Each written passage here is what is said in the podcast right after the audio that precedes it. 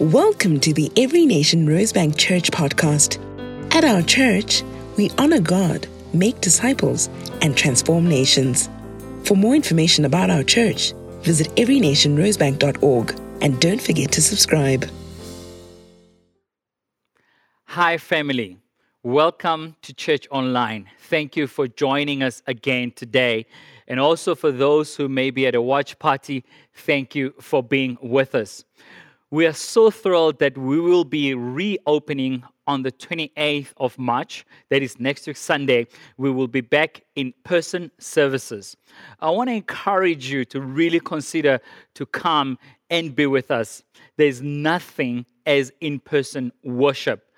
When we do church online, it's great, but it's not the same to do worship together in one place we understand that there's uh, some people who will not be able to come for good reasons. Let me repeat for good reasons. If you are not coming because of convenience or because of fear, I will ask you to reconsider because we're doing everything necessary to make sure that it is safe to come to in person fellowship. So we look forward to seeing you next week. Also, want to mention that we will be having uh, kids' church running at our all four services. The services times have changed slightly so that we can be able to allow uh, for COVID regulations and change over between the services. So please join us next week. Family, I would like to take this moment to update you on the Ntando situation. As I mentioned a couple of weeks ago, what had happened with Ntando and how he had sexually misconducted himself and mishandled other people. Three weeks back, I just came and met with him, and uh, he told me that he'd been at a psychiatric hospital for about three weeks. I cannot reveal uh, the diagnosis here online. He will continue to see a psychologist and receive ministry. I've also met with all the victims except two at this point our hearts goes all out to them and we continue to pray for them as they go on the journey of healing. There are a number of things that we are putting into place in order to avoid a situation like this from happening again. And I believe by God's grace, it will not happen again. One of the things that we've put in place is an email address on our website where any member of the church can write a query or a concern about any of the leaders, including myself, any of our Connect Group leaders, or any of our staff members, or any of our church members, you can be able to send an email and we can address the matter accordingly. With that in mind, we continue to trust God to use us to transform the city of Johannesburg, to use us to honor Him, to make disciples, and transform nations. Please diarize our AGM that is coming on the 30th of March from 7 p.m. It will be on Zoom. You can be able to get the details on our website. Note that the AGM is not just to share the AFS annual financial statements, but it is also to share testimonies of what's happening in other Every Nation churches in Johannesburg. We'll also continue to pray for our campuses, knowing that the university campuses are going through serious challenges at this time. And we trust that God will give solutions to the problems that we are facing. On the nation building front, I'm excited that we have been involved with a project called Electoral Reform, where independent candidates can be able to stand for politics and for positions of influence in our country, South Africa. And on the 29th to the 30th of March, there is a candidates training for Christians, strong men and women who have a call into ministry. If you want to be part of this training, it will be happening in Cape Town, but you can also be able to join online. So you can contact us or get in touch with the email that will be on the screen. We are now in week six of our sermon series called The Year of Yes camping on the book of Philippians, and I hope that you have been challenged, you've been blessed as you've been reading the book of Philippians. Our topic today is a liberated life, a life that is set free. The Bible says He who the Son sets free is free indeed. If we have been freed by Jesus, our Lord and Savior, we are free indeed. Therefore, let us live lives of liberation. Let us live lives of freedom. The Bible also says, where the Spirit of the Lord is, there is freedom. If you have the Spirit of God in you, if you have been baptized in the Holy Spirit, you ought to live in freedom and you ought to experience the freedom of God. You can still have joy despite all that we are facing, despite all that we are going through. All you have to do is to say yes to Jesus, yes to the Lord, yes to the life of freedom. A liberated life is not bound by past failure. A liberated life is not bound by present status. A liberated life is not bound by success, but a liberated life is bound by Jesus Christ and being found in Jesus Christ to know Him and to make Him known. Another way of putting it is a liberated life is not defined by past failures. It is not defined by present status. It is not defined by future success. If you live a liberated life, you can be able to live and put the past behind and live a liberated life. Apostle Paul is a great example of a man who lived a liberated life. And we're going to read in uh, chapter 3 of Philippians from verse 1 to 16. We're going to take time to unpack these few verses of scripture where Paul speaks about righteousness that comes through faith in Christ Jesus, the freedom that comes through faith in Christ Jesus. Let's read from verse 1. Finally, my brothers, Rejoice in the Lord. To write the same things to you is not trouble to me, and it's safe for you. Look out for the dogs. Look out for the evildoers. Look out for those who mutilate the flesh. For we are the circumcision who worship by the Spirit of God and glory in Christ Jesus and put no confidence in the flesh though I myself have reason for confidence in the flesh also. If anyone else thinks he has reason for confidence in the flesh, I have more. Circumcised on the eighth day, of the people of Israel, of the tribe of Benjamin, a Hebrew of Hebrews, as to the law, a Pharisee, as to zeal, a persecutor of the church, as to righteousness under the law blameless. But whatever was gain I whatever gain I had, I counted as loss for the sake of Christ. Indeed, I count everything as loss because of the surpassing worth of knowing Christ Jesus, my Lord. For his sake, I have suffered loss of all things, and I count them as rubbish, in order that I may gain Christ and be found in him, not having a righteousness of my own that comes from the law, but that which comes through faith in Christ, the righteousness from God that depends on faith, that I may know him and the power of his resurrection, and may share in his sufferings, bec- becoming like him in his death, that by any possible means I may attain the resurrection from the dead. Now, Paul speaks about straining towards the goal in verse 12. Not that I have already obtained or am already perfect, but I press on to make it my own because Christ Jesus has made me his own. Brothers, I do not consider that I have made it my own, but one thing I do, forgetting what lies behind and straining forward to what lies ahead. I press on towards the goal for the price of the upward call of God in Christ Jesus. Let those of us who are mature think this way. And if any of you think otherwise, God will reveal that also to you. Only let us hold true to what we have attained. Let us hold truth to what we have attained. May the Lord bless the reading of His word. So, friends, from this text that we've read, we have our centering uh, verse for this week that we encourage you to memorize, to live it, to obey it. Paul writes in verse 7 But whatever gain I had, I count as loss for the sake of Christ. Whatever gain I had, I count as loss. I count as rubbish for the sake of knowing Christ. You can see what was important to Apostle Paul. So, three things I want us to talk about today. A liberated life is not bound, it's not defined by past failures, it's not defined by present success, and it's not defined by future success. So let's start looking at a liberated life that is not defined by past failures or even accolades. Paul did not allow past failures or past accolades to define him. We read in verse 1 of chapter 3 how Paul starts by saying, Rejoice in the Lord. There's a theme in this uh, scripture or in the verses that we've read and in the entire book of Ephesians, and the theme is joy in the Lord. Paul starts this chapter by saying, Rejoice in the Lord.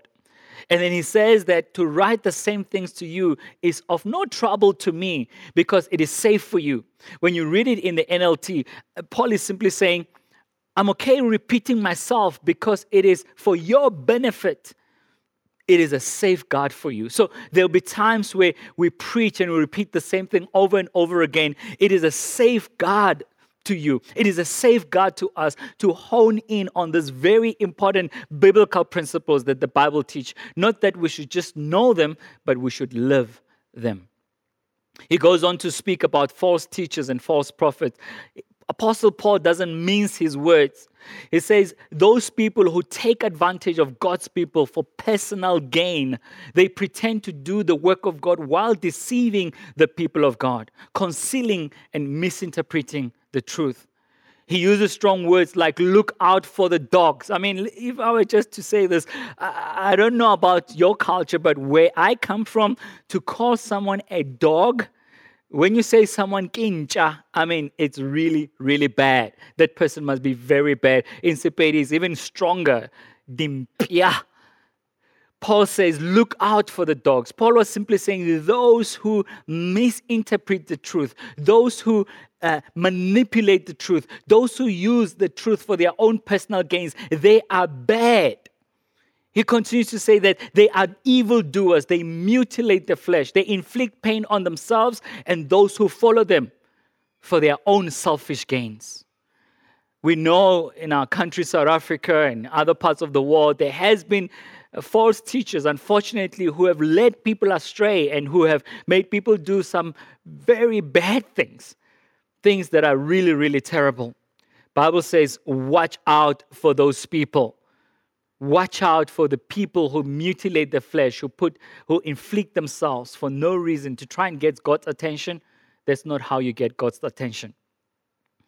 And Apostle Paul then goes on to say that we do not put any confidence in the flesh or the things of this world. Even though I can put confidence eh, eh, eh, in who I am, I choose not to. This is what Paul says. He chooses not to use his accolades or his achievement, even his past failures, to define who he is. Let's look at some of the things that Paul says in this text. He says, A Hebrew of Hebrews, circumcised on the eighth day, Many a people boast about their tribal heritage, about their background, about their ancestry or pedigree. But I want you to be careful that you don't boast about the things of this world. Paul says, No, as the children of God, may we boast about only our identity in Christ. May we not boast about the things of this world may we only boast about the Lord. In 1 Corinthians 1:31, the Bible says, Let the one who boasts boast in the Lord. Like Prince Harry, some may have to give up their royal status. That's a topic for another day. Paul continues to say, As to the law, a Pharisee. As to the law, I can add this to my CV. I was a Pharisee. A Pharisee is those people who demand strictest obedience of the Jewish law, those who follows the rules and tick box tick box, tick box. We know of many people who are very religious, uh, who will follow strict religious sect, people who will uh, even um, follow certain religions that are very, very strict, but the fruit of their lives does not reflect Christ. The question for us today is uh, what kind of Christian are you? Are you the kind of Christian who's just ticking the box, following the rules? Or are you the kind of Christian who reflect Christ through your speech, through your conduct, through all that you say and do? Let's bring it close to home. Are you reflecting Christ in what you post on Twitter, what you post on Facebook, what you post on your Instagram, even your WhatsApp status? How are you reflecting Christ? How are you honoring God through your life? Paul says, Let us not be like those Pharisees who pretend that everything is good outside, but on the inside, things are not good. As to zeal or passion, he says, I persecuted the church. Now, he speaks about his failures, he speaks about the bad things that he has done, and he says, We know of people who are very passionate about what they do, even when it's wrong things that they do. Paul says no to all these things. He says, I recognize my past failures. I recognize the things that I, I allowed myself to do and I don't allow those things to define me. So I want to speak to you today. Do not allow your accolades or your past failures to define you or to keep you in bondage, to imprison you. You are free in Jesus Christ. Salvation is not behavioral change, salvation is a transformation of the heart. When we speak about the fact that we are saved, we realize where we come from and where we are today, and we live lives that are pleasing God. We live lives that shows that our lives have been transformed by the gospel of Jesus Christ. May we not be those Christians who change just the external behavior, but our hearts are far from God.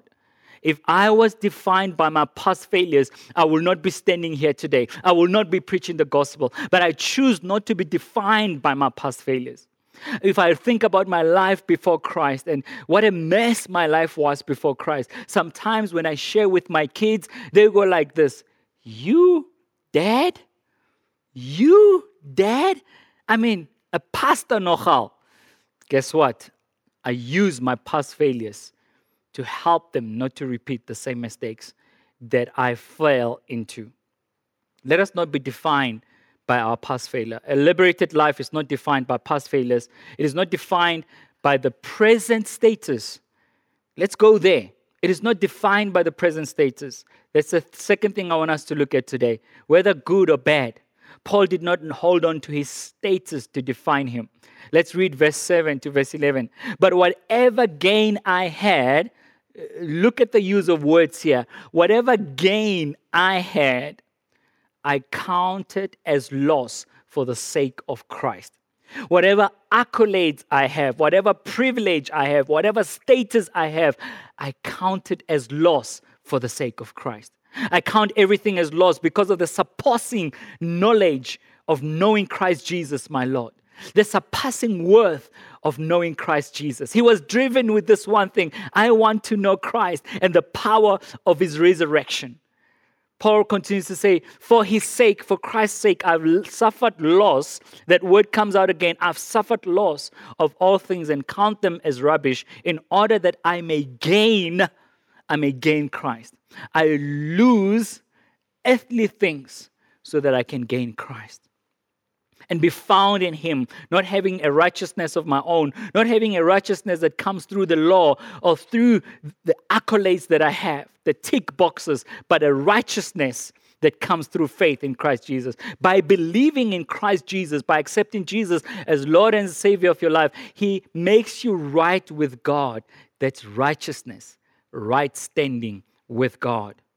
And Paul concludes by saying, That I may know him and the power of his resurrection, and that I may share in his sufferings, becoming like him in his death, that by any possible means I may attain the resurrection of the dead. So Paul is saying, I do all this for this one goal, not current status, but to know Christ and to make him known. St. Augustine in his City of God, he defines virtue as rightly ordered love.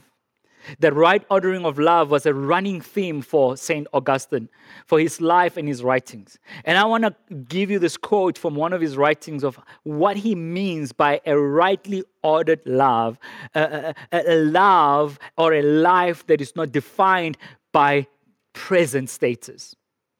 He goes on to say, by living a just and holy life requires one to be capable of an objective and impartial evaluation of things. To love things, that is to say, in the right order, so that you do not love what is not to be loved. You do not love what is not to be loved, or fail to love what is to be loved or have a greater love for what should be loved less, or even an equal love for the things that should be loved less or more, or a lesser or greater love for things that should be loved equally. St. Augustine is challenging us to say a, a, a, right ordered love is a love that knows things that should be loved and things that should not be loved a rightly ordered love is a love that knows things that should be loved more and things that should be loved less. So I, I believe that some of us, we've allowed our current privileges, our current statuses to actually define how we order love and how we love. Let us rethink how we love and rightly order our love. It is the same as a friend of mine saying, Our affection, our greatest contention. Our affection, our greatest contention. So, what he's simply saying, St. Augustine, is to say to us, let us be careful that we don't love the things we should not love. Let us be careful that we don't love the things of this world that will vanish, that we're going to live here on earth. Let us be careful that our present status, our current circumstances does not lead us to a disordered love or disordered life. You may have heard this. Some people live their lives to climb the corporate ladder, and when they get to the top, they found that they climbed a wrong ladder. Even worse, they have lost their families, they've lost their loved ones, they've lost their friendships while they were climbing this corporate ladder going back to the whole theme about dogs, I'm reminded that uh, in our country, South Africa, uh, the, the, the certain places where you will be driving and you'll find a dog sitting on the front of a car, of a vehicle, of a van, but black people sitting at the back of the vehicle. Yes, that used to happen in apartheid, but it still happens today, which speaks to us about incorrectly ordering our love. What we should be loving less, we love more. Lord, help us. We love and idolize our careers. We love them more than we love people.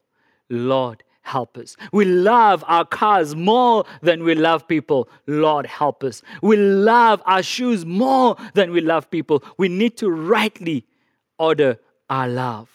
A liberated life is not defined by past failures, by present status, or future success. My last point is this a liberated life is not defined by future success. Paul did not allow earthly success or whatever success that he could gain to become his obsession. Listen to what was driving uh, Paul from verse 12, straining towards the goal. Not that I have already obtained this or am already perfect, but I press on to make it my own because Christ Jesus has made me his own. Christ Jesus has made me his own. Recently, we had um, Pastor Annie Kruger. Who used to be a leader in this church and is currently serving uh, in, in Texas, in America. And he was sharing with us about the importance of prioritizing people, the importance of knowing that we belong to Christ and therefore we want to know him and make him known. And he spoke to us about there are Christians who claim Christ. They claim to be Christians, but has Christ claimed you? Can Christ claim you? Can Christ say, You are mine? Like Paul says, because Christ has made me his own. Does Christ say, You are mine when he looks at you and when he looks at your life? Paul continues to say, Brothers, I do not consider that I've already made it my own. But this one thing I do, forgetting what lies behind, straining forward to what lies ahead, I press on to the goal for the prize of the upward call of God in Christ Jesus. I press on to the prize of the upward call in Christ Jesus. Paul exhorts us to forget the past failures and to focus on the future that is in Christ. Someone said, Time spent fixing the past mistakes take time away from building the future. time spent fixing past mistakes, it's taking time away from building the future. So be careful that you do not dwell in the past. As the Bible says, forget the former things. See, I'm doing a new thing. Do you not perceive it? As I was praying for this uh, message today, I felt to say for some of you, God is doing a new thing in your life. Will you not perceive it? God is calling you to an upward call. Will you not perceive it? God is uh, calling you out from whatever has been bounding you, from whatever has been keeping you down. He's calling you to an upward call. Do you not perceive the new thing that He's doing? Paul takes it one step further and he says, He's not straining for earthly success, he's straining for the goal, the price of the upward call of God. Paul is obsessed not necessarily by the success of this world, but by the call of God on his life. One of the big challenges we face in the world today is the idolization of success and wealth and not prioritizing the call of God over our lives and the upward call. We need to have a good theology on wealth. The Lord does not want us to be pure, poor, that we know very well. He wants us to be blessed and be a blessing. He wants to bless us so we can be a blessing. The problem is our motives. Our motives is we want wealth for ourselves, not to be a blessing. I mean, it's clearly stated in Deuteronomy 8:18. But remember the Lord your God, for it is He who gives you the ability to produce wealth, so as to conform or confirm His covenant which he saw to your ancestors as it is today. God gives us the ability to produce wealth so that he can confirm his covenant, so that he can confirm his kingdom here on earth. So their ability to produce wealth is given for the sake of the kingdom. Let us not be bound by success. Let us not be bound by riches. Let us not be bound by wealth for our own benefit, but for the sake of the kingdom. The secret to wealth it is here in Matthew 6:33. The Bible says, "Do not worry, uh, saying, What shall we eat? What shall we drink? What shall we wear? For the pagans run after all these things." And our Heavenly Father knows that we need them. But seek first the kingdom and his righteousness. Seek first his kingdom and his righteousness, and all these things will be given to you as well. Our motive should be to seek first the kingdom of God. Our motive should be whatever God gives us is for the sake of the kingdom. I like how Dorian Wrigley puts it, um, talking about this topic of wealth. He says, Our motive should be to build God's kingdom and wealth will follow. Focusing on the kingdom is more than just giving to the kingdom focusing on the kingdom is more than just giving to the kingdom. Most people, they want to make money and say, yes, we want to give to the kingdom. But are we clear about how does it look like to focus on the kingdom? I'm excited to tell you that in April, we're going to do a sermon series called kingdom come, to give us a clear understanding and a clear theology of the gospel of the kingdom, how we can focus on the kingdom of God, and all these things, and all this wealth, and all these riches will be added to us.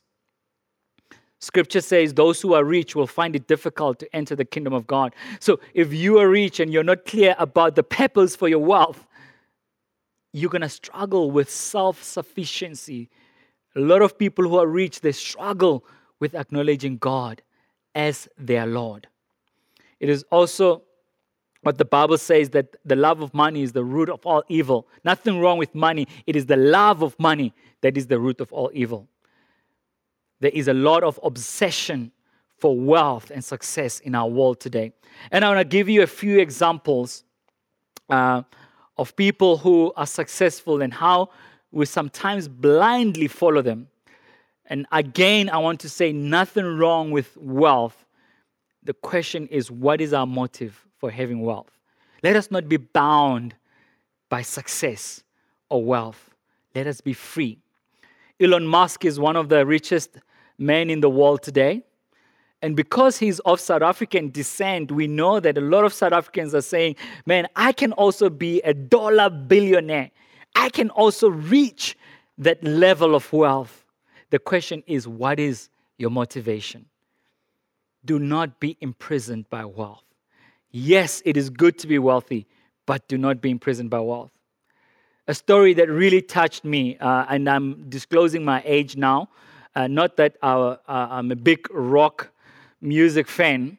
Freddie Mercury, lead singer of the rock group called The Queen, passed away in the early 90s. This is something that is said of him. In one of his last songs, he asked the question Does anybody know what we are living for? Does anybody know what we are living for? In spite of the fact that he had amassed a huge fortune and had tr- attracted thousands of fans, Freddie Mercury admitted in an interview shortly before his death in 1991 that he was desperately lonely. He said, he can have everything in the world and still be the loneliest man, and that is the most bitter type of loneliness. Success has brought me world idolization and millions of pounds, but it's prevented me from having the one thing we all need a loving, ongoing relationship. A loving, ongoing relationship. We know that loving, ongoing relationship comes from one place that is Christ Jesus. There's only one relationship that is completely loving and ongoing, which we are created for. Without that relationship, there will always be a deep sense of aloneness and a lack of ultimate meaning and purpose. At the heart of Christian faith is a relationship with God where we find what we are living for. Jesus is what we're living for. Steve Jobs' last words we know Steve Jobs, the founder of Apple.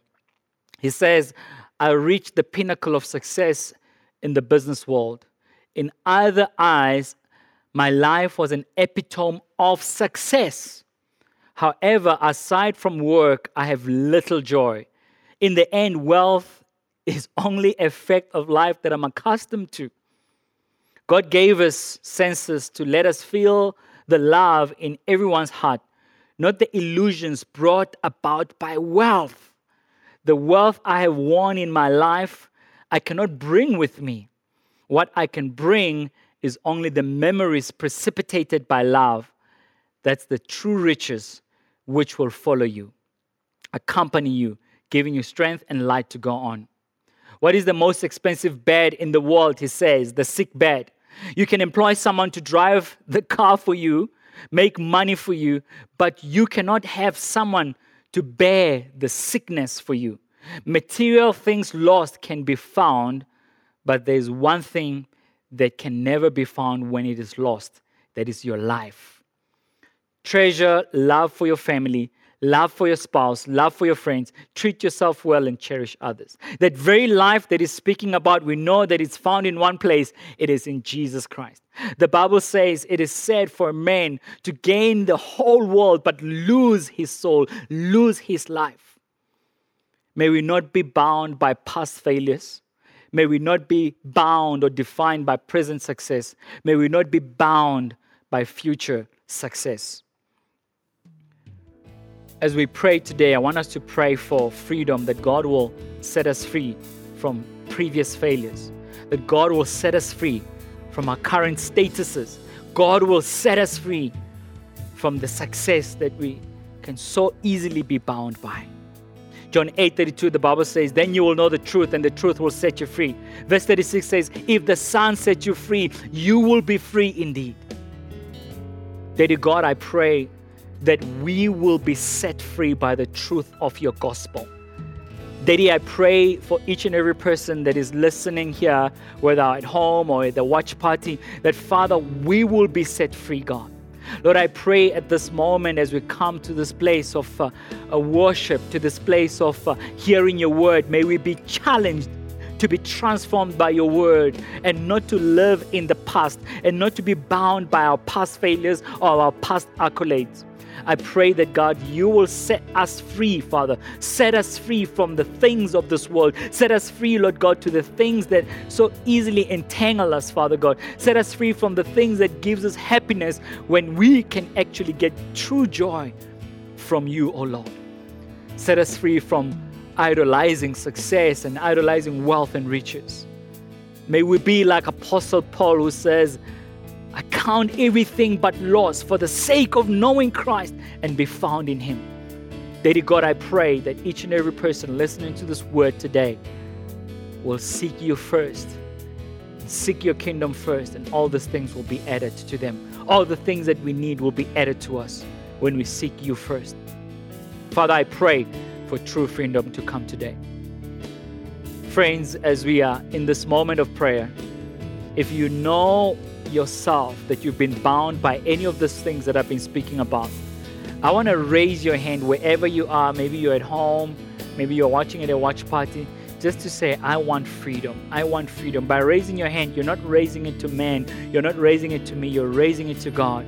And I want to pray for you. Raise your hand wherever you are. You may be bound by past failures. You may be bound by your current status. You may be bound by success. You may be bound by whatever it may be. And you want freedom. I want to pray for you today. Lord, I pray for all these people who have raised their hands. Lord, you see their hands, and I pray that you will set them free, Lord. Set them free. Set them free, Lord God, once and for all, that they will live a liberated life. They will live lives of freedom in Jesus Christ's name. Lord, I pray that God, they will also seek help where they may need to get help to live lives of freedom. In Jesus Christ's name we pray. Amen.